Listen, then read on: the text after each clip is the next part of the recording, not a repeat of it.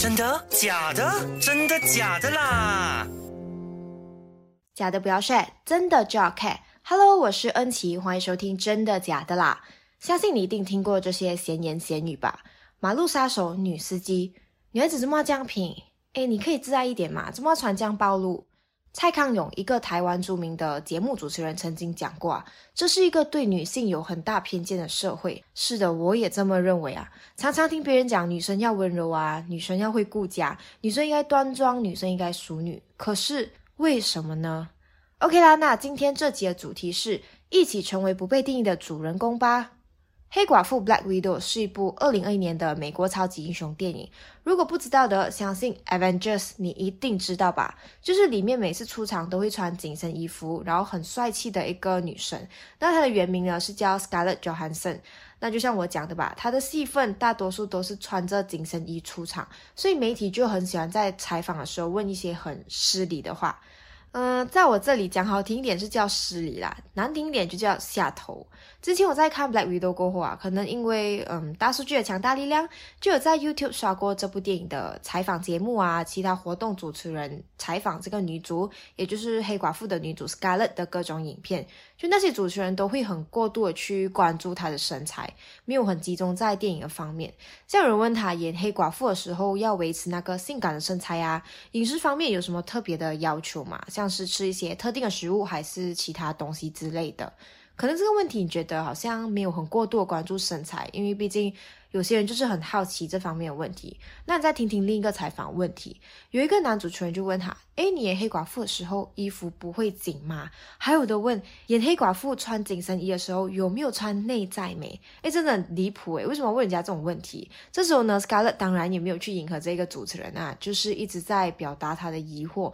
那个影片就看得出他一脸就是诶，你的问题很蠢的样子。对，确实啊，有些东西对别人好奇不是讲不可以问，只是。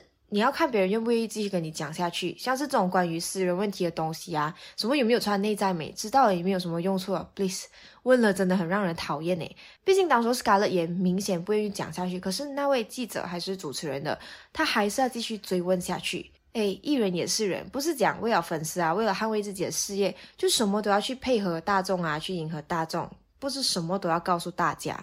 那除了黑寡妇，其实我觉得在我们生活中，只要有用社交媒体，像是 Facebook 啊、IG 还是微博之类的，都会有看过演员被采访的那些 video，大部分都是为了去博眼球，就是观众喜欢嘛，新鲜又好笑，就采访演员跟电视剧、电影没有关的事情，像是什么哎，你有整容过吗？减肥是吃瘦身餐还是吃药之类的，或者问一些进演艺圈之前的黑历史。可是你知道吗？像这种过度关注，其实是属于一种偏见。当然，我这里讲的是一种媒体对女性的偏见。为什么这么说？第一，对于身材啊、样貌的评价，其实都是主观的。就是每个人对于好身材啊、颜值高啊、好看不好看的定义，都是有我们自己的想法的嘛。美和吸引力的标准会因为文化啊、历史还有个人的偏好而不一样。如果媒体过度的去关注一个演员的样貌跟身材，常常去根据他们一些固定的想法来评判、来议论他们的话，可能就会排斥一些不符合传统美观标准的演员，这就会形成一种偏见。第二，过度关注身材样貌，就会造成忽视了多样性的情况。像我刚刚讲的嘛，每个人对美的定义都不同。A 媒体可能觉得这个演员很美，未必 B 觉得美；B 媒体觉得苹果身材不好看，可能 A 媒体觉得好看呢。那在这个纠结美不美、好不好看的情况下，媒体们就会忽视了其他身材类型的演员的存在还有贡献。那再来第三个，为什么过度关注身材会形成一种偏见？因为媒体的过度关注会影响观众的身体观念。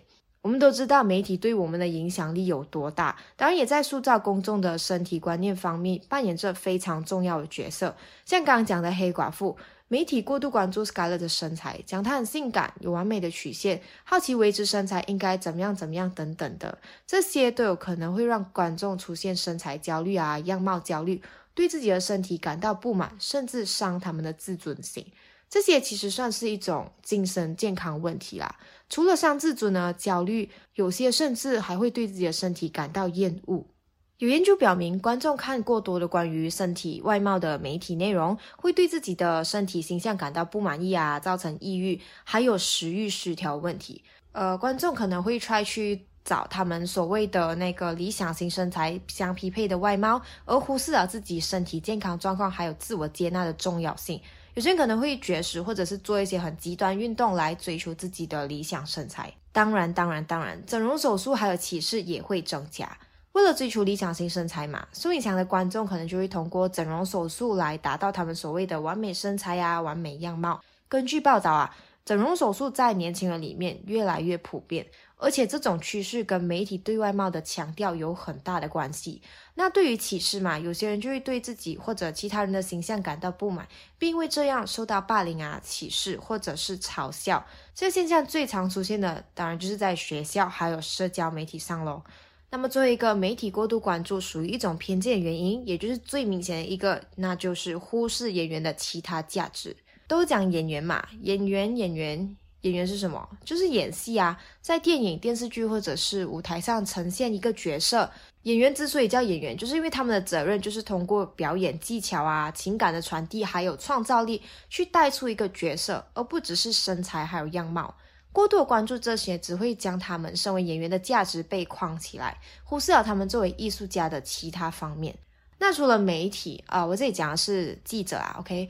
就是他们对女艺人还有女演员的偏见之外，还有电视还有电影对女性的偏见哦。我们最最最最熟悉的 Disney，Disney 的公主系列，你看过多少部呢？啊，有 Snow White、Cinderella、Ariel、嗯 Rapunzel、Beauty and the Beast、青蛙王子还有公主啊，Frozen 还有 Brave 啊，超多，反正应该还有其他很多。跟你说这些我都看过了，我真是很喜欢迪士尼的这些公主系列。可是你知道吗？过去的几十年里，迪士尼其实一直在备受争议，因为他们被指责在某些方面呈现了女性的刻板印象。但是迪士尼电影实在是太多了，所以这里呢，我就分析几个我比较喜欢的电影啦，就是 Snow White 还有 Cinderella。Snow White 是 Disney 最早的一部电影，而 Cinderella 却是最受争议的一部电影。Snow White Cinderella 的角色设定对我来讲可以讲是一模一样啦，就是女主被描绘成一个美丽、柔弱又无助的角色，需要被拯救的一个设定。那 Snow White 在电影里面不只是需要那个七个小人去救她，而且还需要王子去救她。然后，Cinderella 就是通过外貌去吸引王子的注意，跟男主陷入爱河，王子带她逃离继母的折磨，走向婚姻，stay happily ever after。这种设定其实很明显就是一种偏见，还有刻板印象，就觉得女生很被动，很依赖别人，就是女生很缺乏自主性，还有决策权，就是觉得女生只能靠男人。就感觉这两部电影要带给女性观众的讯息就是外貌的重要性。再来就是《Beauty and the Beast》。这部又跟上两部不一样，它是备受赞誉的一部电影，可是还是有存在女性刻板印象的。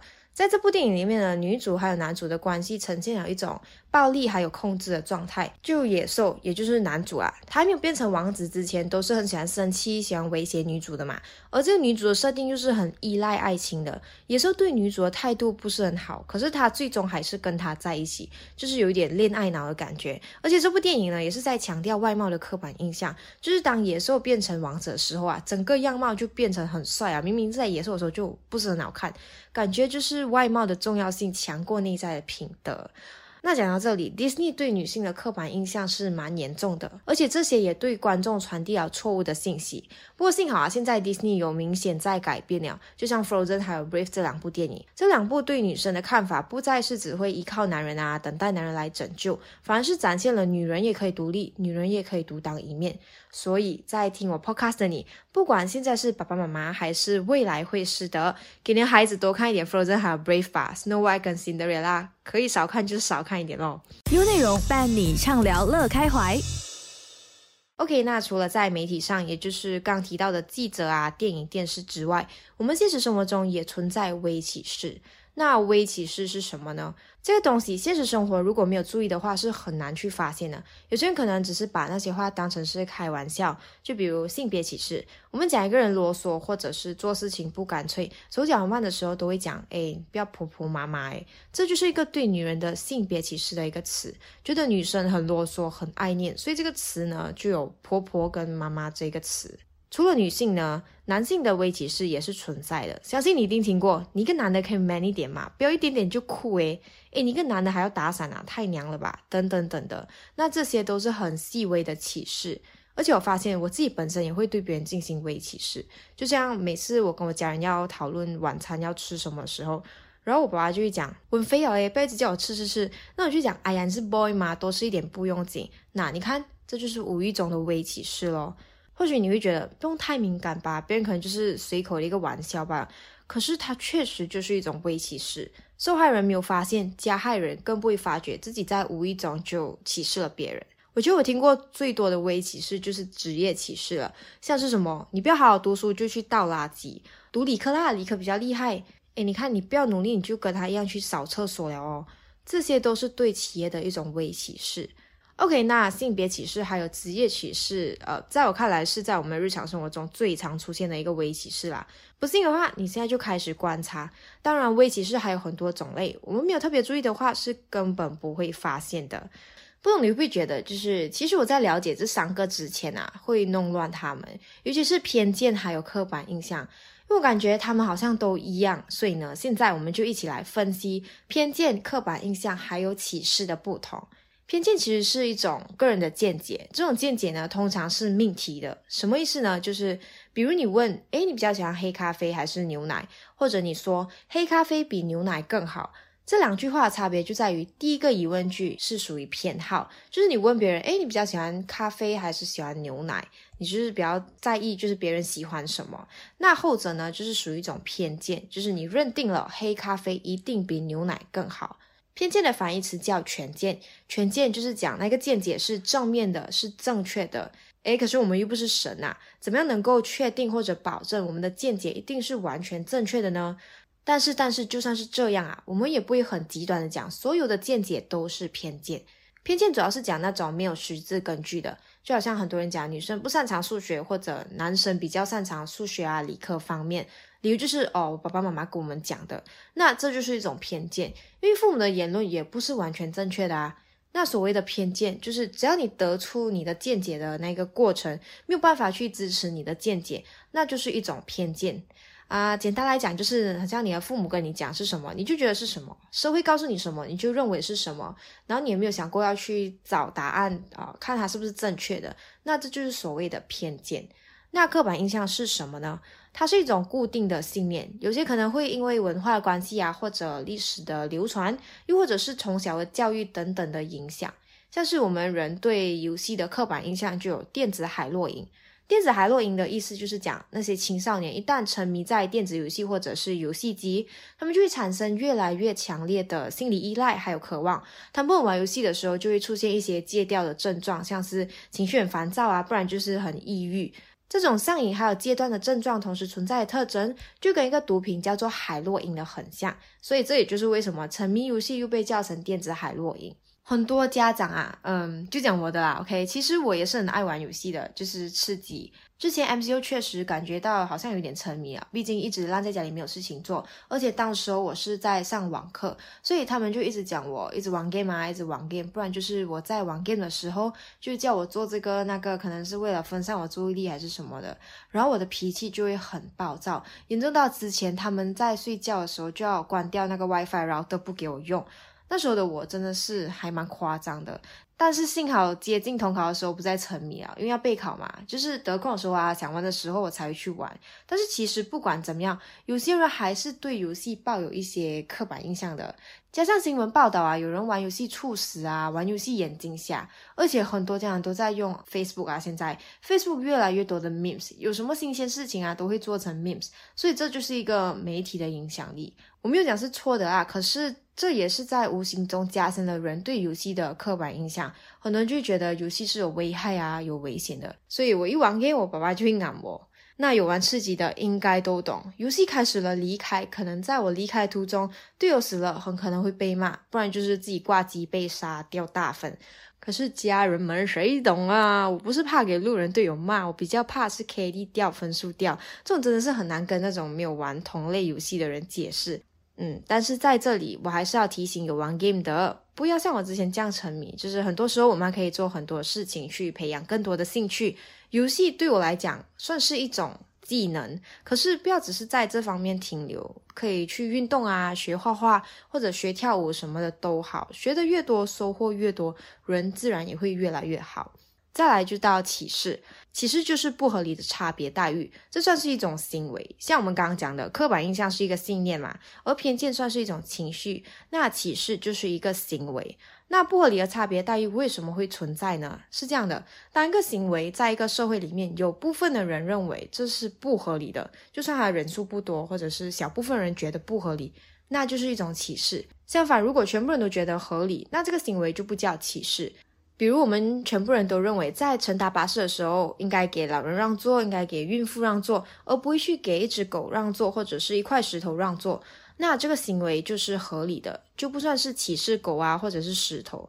歧视对比偏见还有刻板印象，我觉得是比较容易理解的。总结讲，偏见就是一种情绪，刻板印象是一种信念，而歧视是一种行为。OK，然后刚刚我不是有说要分享一个纪录片给你吗？那它是叫《女人 Woman》，这是一部二零一九年的纪录片。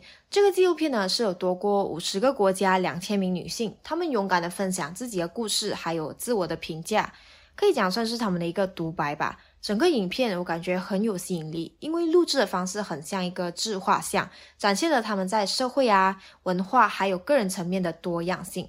一个不到两个小时的纪录片带来了很大的震撼感，里面的主角都分享各方面的经历，其中就有包括发育啊、爱情，还有结婚、生育、衰老、职场歧视，还有外貌焦虑等等的。那最让我印象深刻的是一个外国女生，她讲女生每一天都好像一个公司高管，每天要记住一堆细节小事，其实那些是根本不用记住的，但是他们就成为了一个条件反射，像是。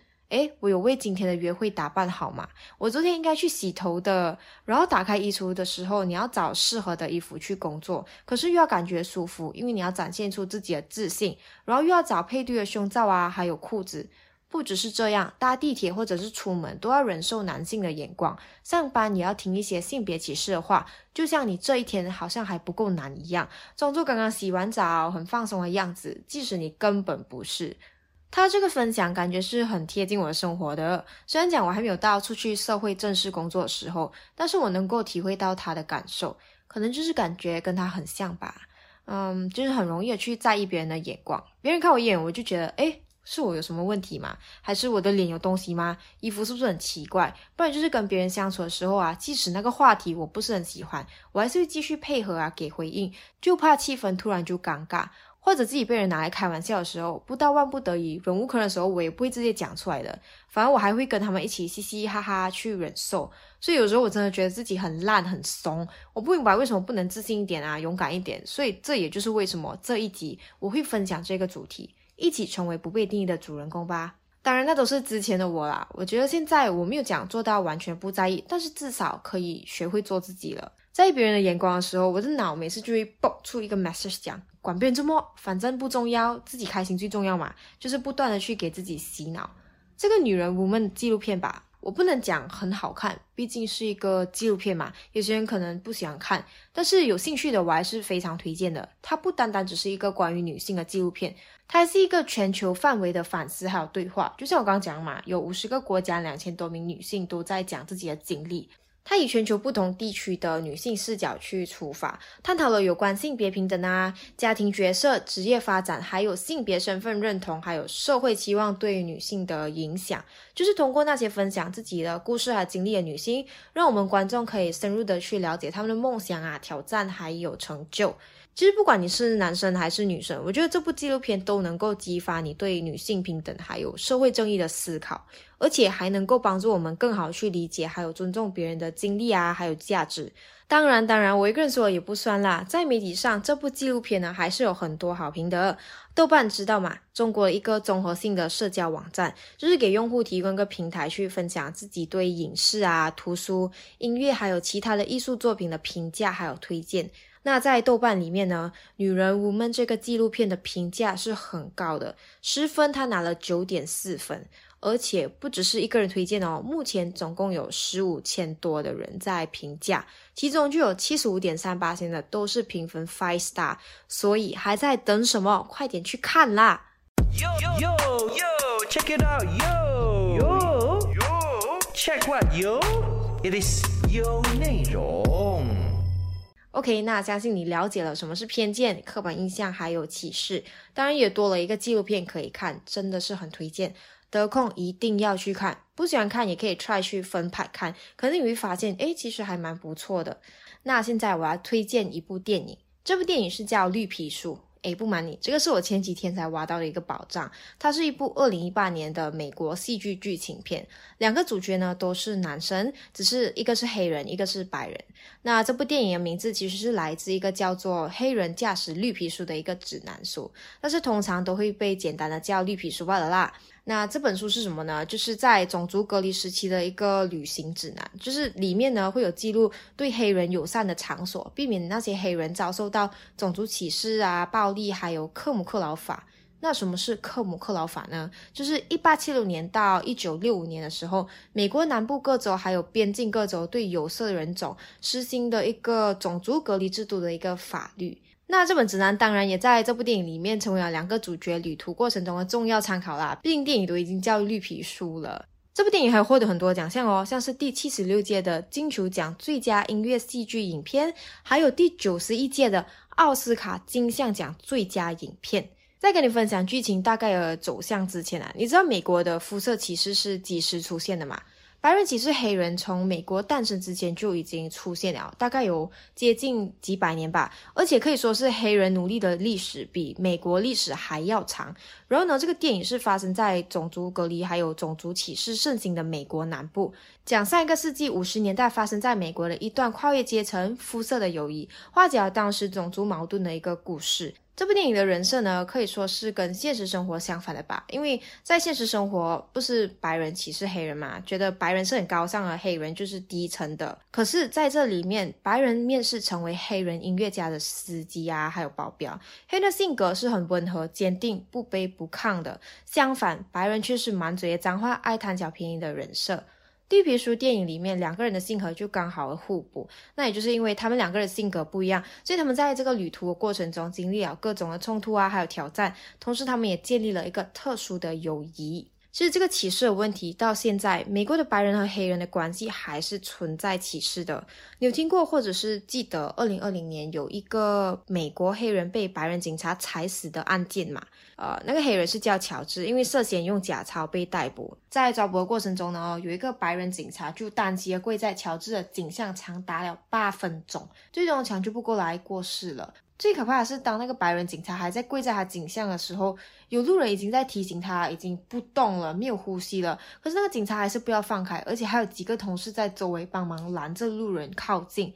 白人警察被指控二级谋杀罪，还有过失杀人罪，最终呢也被判二十二年六个月的监禁，成为第一个因为黑人平民死亡而被控刑事罪的白人警察。可见啊，美国的种族歧视问题到底有多严重？而且这个事情过后，美国各地的人都在示威啊，在抗议，严重到当时候美国都要出动军队去终止那个示威的局面。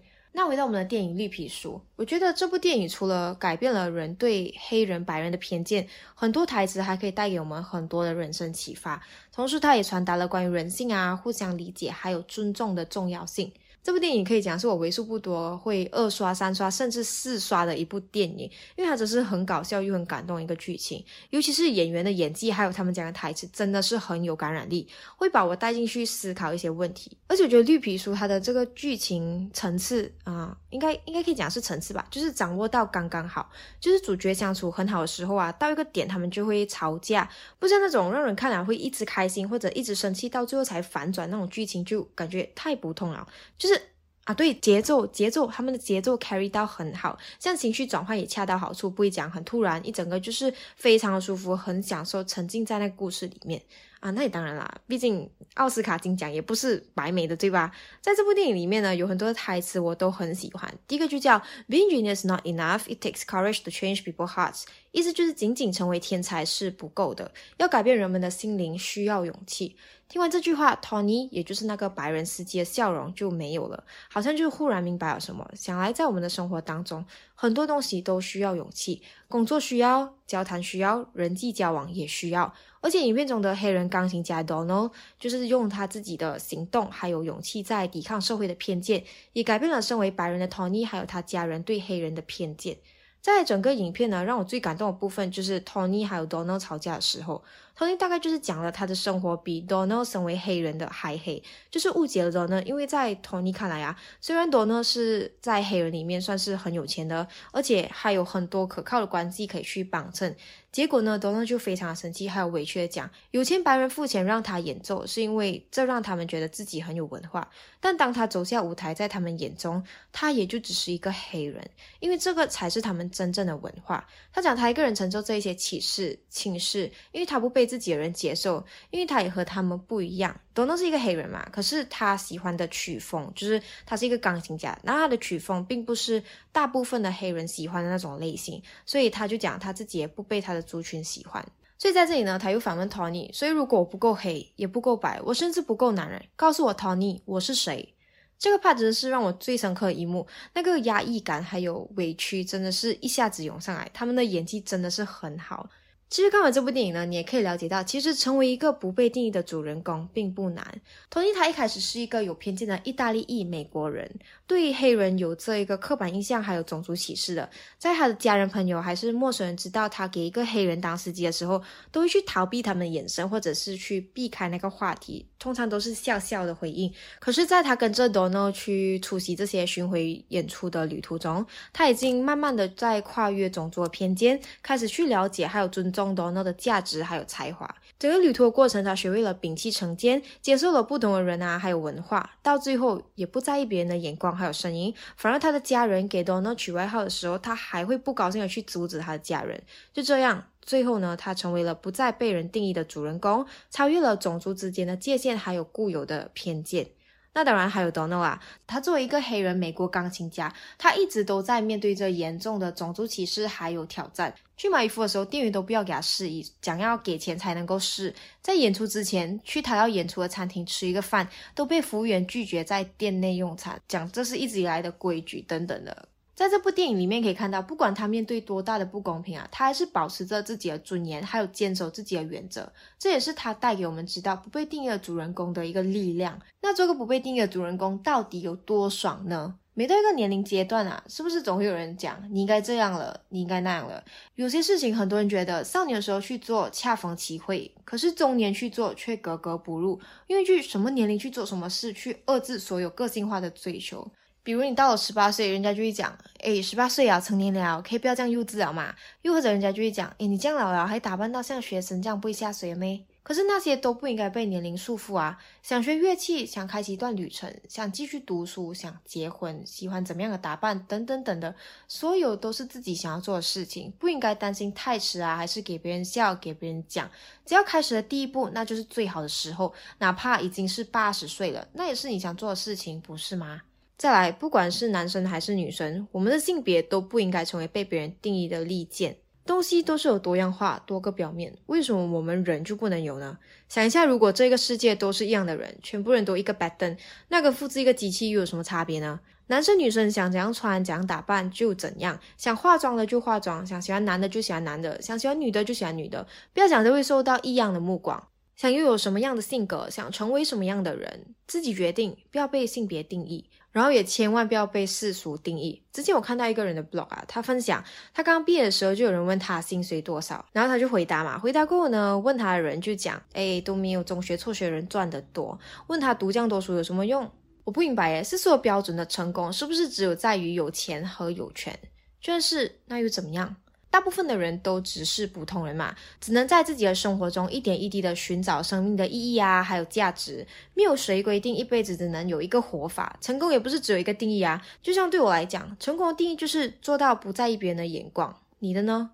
还记得一开始我是从女性方面讲到职业，再讲到种族之间的歧视、偏见，还有刻板印象嘛？那是因为在我看来，我觉得女性的标签实在是太多了。女生平胸就会听到别人讲飞机场，胸大又讲胸大无脑啊！我真是不知道要怎样诶不然就是一开始我讲的女司机啊，还有网络公主的标签。诶讲到网络公主，我真的是忘不了我是怎样认识这个词的。我不是讲我喜欢玩吃鸡咩？等之前在游戏里面就是有队友就故意让我掉血，换谁都会不觉得莫名其妙啊！更何况你什么都没有做诶如果是开玩笑，我也不觉得好玩。而且他还是一个陌生人，我前面也有讲嘛，我很在意我的分数还有 KD 嘛。到时候已经是决赛圈，还要浪费时间去打药的话，如果那个时候给我遇到敌人，很大的几率我就因为血量不够死了。所以我就讲他很幼稚，结果他就讲我是网络公主，骂我有病，全程就是一直在叭叭叭的讲，真是很无语。明明我们各走各的，谁也不妨碍谁，可是他偏偏就是要惹事，到最后呢，变成我是网络公主，我真是很多问号。之后我就去 check，哦，原来网络公主的意思是讲那些玩 game 的时候喜欢以自己为中心，人机不可以抢啊，他被击倒了，还要指挥别人去快点去救他的那种。一般上公主我们都是讲那种有钱人家庭的女孩子嘛，可是到后来就变成那些只知道花家里的钱、脾气大、没有本事的女生。再到网络上呢，也就出现了“网络公主”这一个词。再讲回去，要是我早一点知道这个词有多好，我就不用因为那个事情在那边生气。毕竟知道那个人没有知识嘛，意思都没有理解对，就是找茬的。只要是一个女的，都会给她讲成网络公主。所以通过这个事情，我想说，为什么我们要去承受这些标签呢？为什么为别人的嘴欠买单？我们应该拒绝被定义，撕下标签，勇敢坚定的做自己。我们任何人都可以以自己的方式去过完属于自己的生活。所以你想成为怎么样的人呢？好了，那这个问题你就慢慢的思考。我们就聊到这里，还有一定一定要去看女人物们的纪录片，还有绿皮书的电影，千万不要错过。